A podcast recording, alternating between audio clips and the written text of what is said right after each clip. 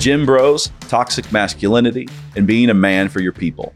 2 Samuel chapter 10, Thursday, July 28th, 2022. So there seems no better way to get in our text today than to spend a moment up front considering the fascinating creature known as gym bros. You've seen, I can't, I think it's so funny. uh, okay. You've surely seen him, perhaps at the gym yourself, or walking by the gym, or scrolling on Facebook. He's swollen. He's ripped. He's skipping leg day. You know this man. Now, I'm not going to pick on gym bro too much because we all know that he could beat me up. But here is the glaring question that everyone is asking All those muscles, for what? Surely life is more than food, and the body more than clothing, and those muscles more than Instagram. Gym bros are a striking study in our times, our times that are marked by individualism and the loss of telos. The gym bro is alone, and by the way, it is not good for man to be alone. And the telos of the gym bro is the gym. In truth, those muscles are there for a people, and those muscles are there for a purpose the people's protection and provision. So I'm not just aiming at gym bros in this post, obviously. We're all gym bros now, you might say. Manhood wants to either die or swell up and terminate on itself in a culture like ours that has lost its sense of purpose and community. But there is a better way, and that way is to be a man for your people. We see men doing just that in 2 Samuel chapter 10. The text, a summary. The king of the Ammonites died, and his son Hanun reigned in his place.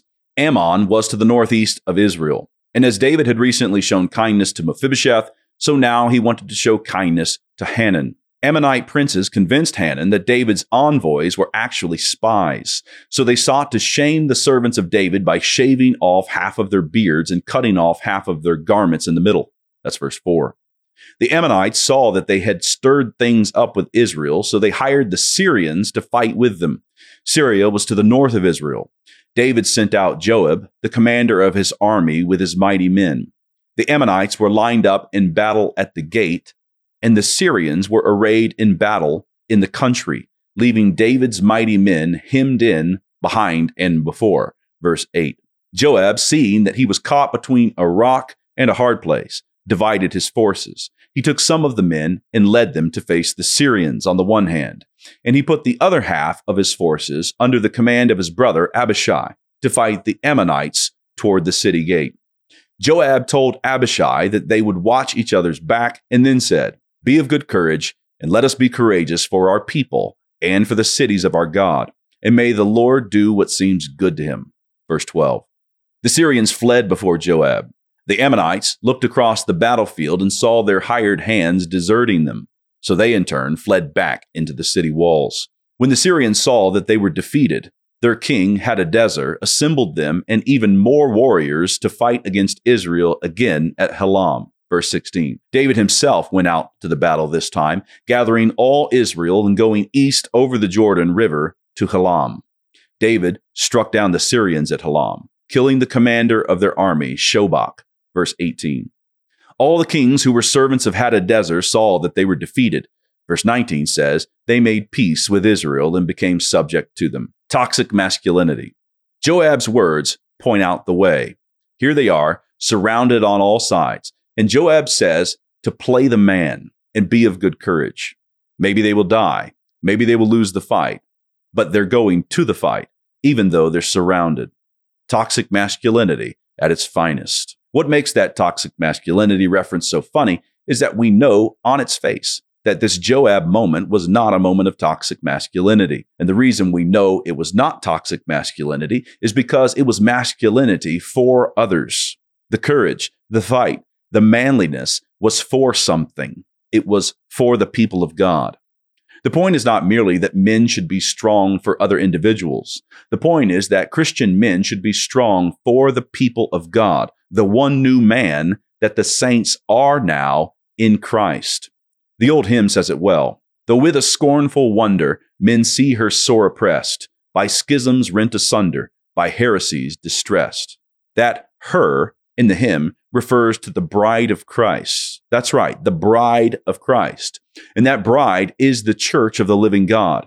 And your strength is for her. Christ died for her life, and you are to die for her welfare and growth. Jordan Peterson, a man who is not a Christian, recently delivered a message to Christian churches that included the exhortation to welcome men. Jordan is right about that. You men not only can come and welcome to Jesus Christ, you must come and welcome to Jesus Christ. The only way into the church is through the door, and the door is Jesus Christ. He is the true man. And by faith in him, you will receive the forgiveness of your sins. By faith in him, you will learn what your strength is for. You will say with Joab, Be of good courage, and let us play the man for our people and for the cities of our God. 2 Samuel chapter 10, verse 12. As you know, there are several good books on Canon Plus, and one of my favorite books on Canon Plus is John Knox Stalwart Courage by Doug Wilson. We are in a time where we need a whole lot of Knox. Some people objected to the way that he ministered and Doug Wilson does a wonderful job of defending him and commending him as a great reformer. He loved the truth and he loved the grace and mercy that is found in the Lord Jesus Christ. You have the opportunity to listen to this book on Canon Plus, and you have the opportunity to get started for only 99 cents. All you need to do is use promo code Jared99.